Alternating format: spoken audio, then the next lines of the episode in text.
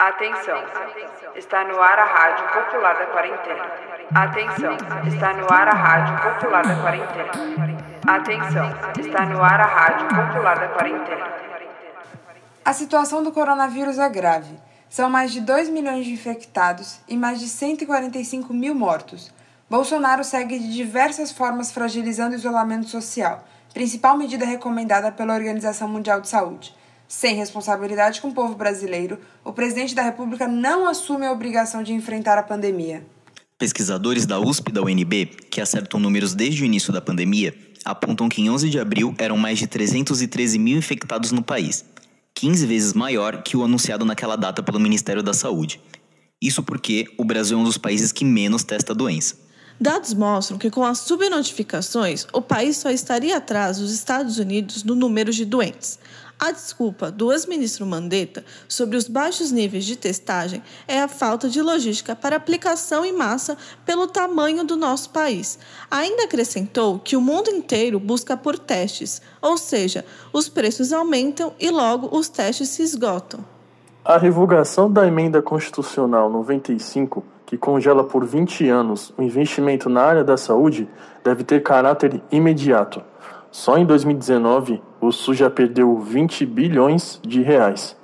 A logística para aplicação em massa seria resolvida facilmente se o governo federal tivesse responsabilidade com os brasileiros e assumisse a obrigação diante da pandemia. O investimento na ciência nacional também resulta em cientistas dedicados à pesquisa em busca de insumos mais baratos como o caso da Universidade Federal da Paraíba, que, mesmo com todos os cortes que a educação vem sofrendo, produziu um respirador 37 vezes mais barato que os respiradores que se encontram no mercado. Na Unicamp, foram desenvolvidos testes mais baratos comparados com os existentes. Precisamos nacionalizar as indústrias farmacêuticas, laboratoriais e de equipamentos médicos hospitalar, e, sob o controle estatal, servir às necessidades do SUS. As universidades e laboratórios brasileiros têm total capacidade para a produção e suprimento das necessidades da classe trabalhadora no país. Entretanto, o momento de abertura econômica e desindustrialização nos obriga a comprar de empresas estrangeiras gastando mais.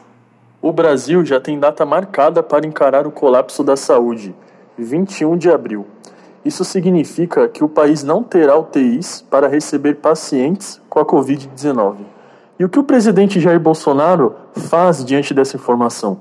Continua mandando o povo para a rua, minimizando os graves efeitos da doença e ignorando a quantidade de mortes.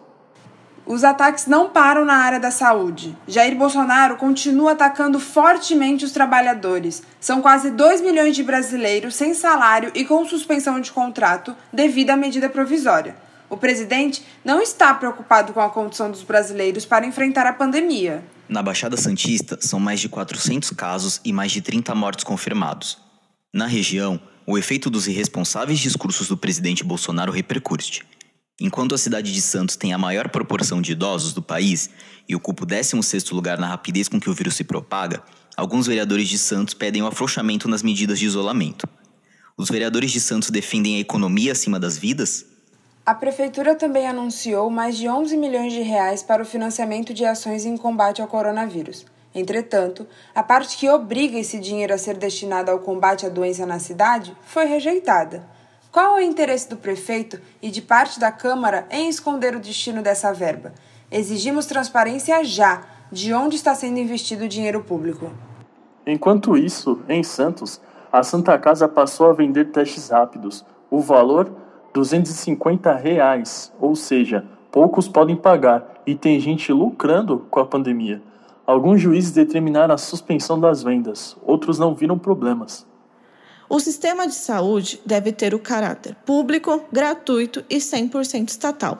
Só venceremos a pandemia quando todos os recursos necessários forem colocados para atender todas as necessidades da população. O isolamento social deve ter medidas mais rígidas para que a circulação do vírus diminua e os governos devem assumir a obrigação de manter salários e contratos. As miseráveis parcelas de 600 reais mensais do auxílio emergencial poderiam ser muitas vezes ampliadas e não haveria a menor necessidade de autorizar suspensão de qualquer contrato de trabalho ou redução de salário. Os trabalhadores devem e podem ficar em casa. Só o Banco Central fechou o ano de 2019 com um saldo superior a um trilhão de reais. Reforçamos e provamos a capacidade do Estado em custear a pandemia com dinheiro público e suprir as necessidades dos brasileiros dignamente. Bolsonaro não atua por falta de conhecimento. Ele faz isso porque coloca o lucro das grandes empresas acima das vidas dos brasileiros. Para reproduzir o áudio em sua janela ou mandar para os seus amigos, entre em contato com o e-mail radiopopularda quarentena@gmail.com. Aceitamos denúncias e tiramos dúvidas. Fiquem em casa e lavem as mãos.